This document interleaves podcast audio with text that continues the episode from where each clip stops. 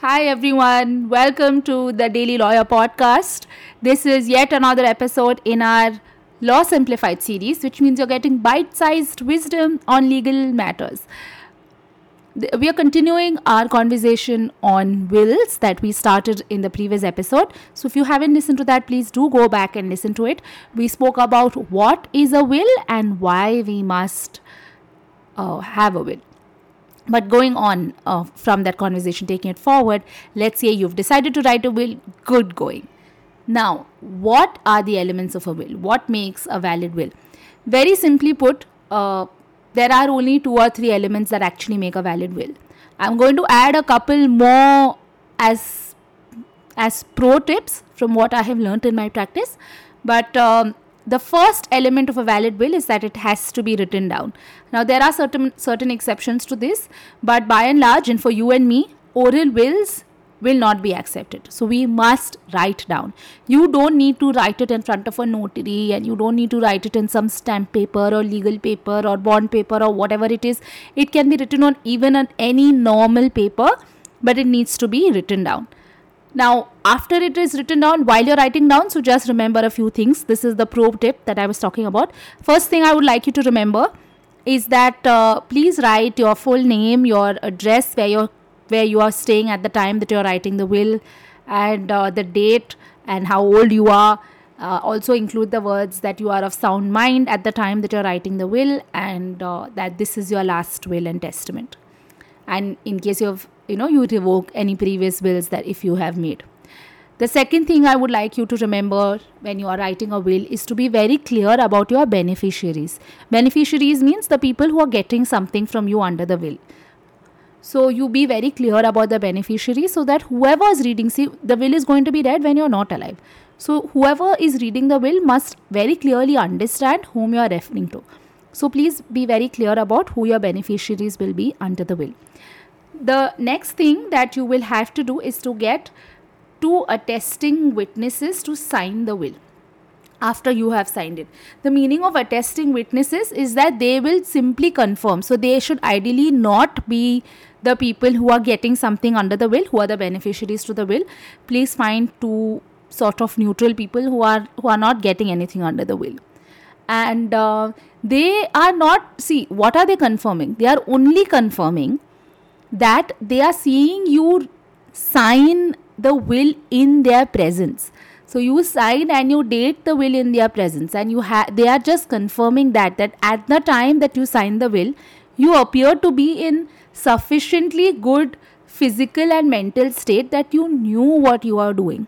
You were not in under some uh, you know in a state that your judgment was affected or impaired so that is what the attesting witness is actually signing to. He is or he or she is not confirming or reading through the contents of your will. No, that's not what an attesting witness does. So you must have two attesting witnesses who will witness the will, which means that they will sign the will and they will write their full names and their addresses, residential addresses and phone numbers uh, below your signature. So you will sign, you will date the will, and then they will sign and they will date the will. So you must have two attesting witnesses and your signature. And both of the witnesses must sign the will in your presence and in the presence of each other. So it cannot happen that you will sign the will in your house, then you go knock your neighbor's door, the neighbor will sign your uh, your will, then you go up to the first floor and then knock his door and he will sign. No, it doesn't happen like that. It cannot happen like that rather the the ideal way that it must happen is you call both the neighbors or if they are going to be your witnesses whoever are your witnesses call them to the same physical space that you are in. All three of you sign the wills will in each other's presence.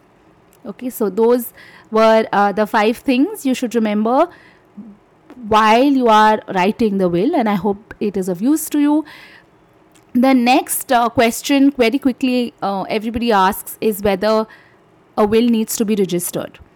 In India, registration of a will is not compulsory. It's not compulsory. It is recommended because there are certain advantages if you register a will. The first advantage is uh, the advantage of safety.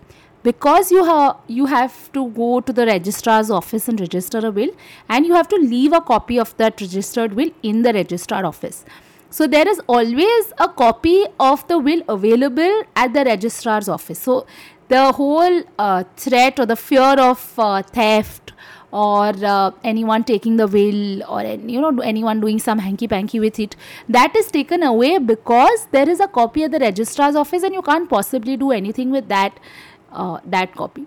So that is the first. The first advantage is that of safety.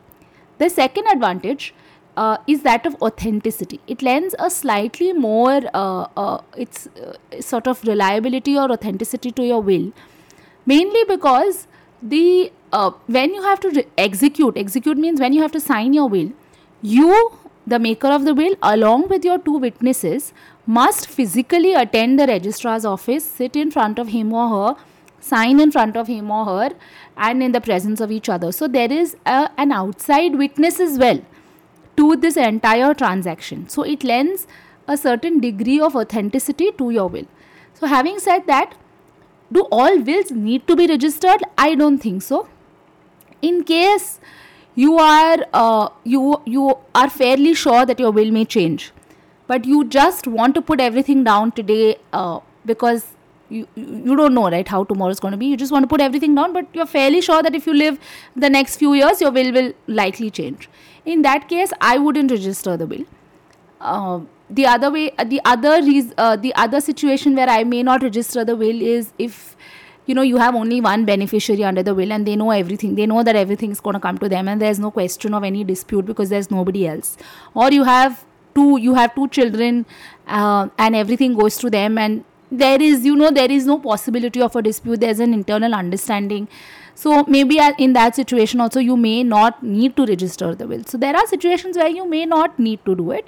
However largely if you are serious about what you're doing you can sort of uh, think of registering the will. Especially if you foresee any sort of uh, dispute in the future then i would recommend that you do go ahead and register them uh, i hope this was helpful. Please let us know what you think of the podcast. Leave us a review on apple podcasts and i'll see you very soon with our next law simplified episode. See you. Bye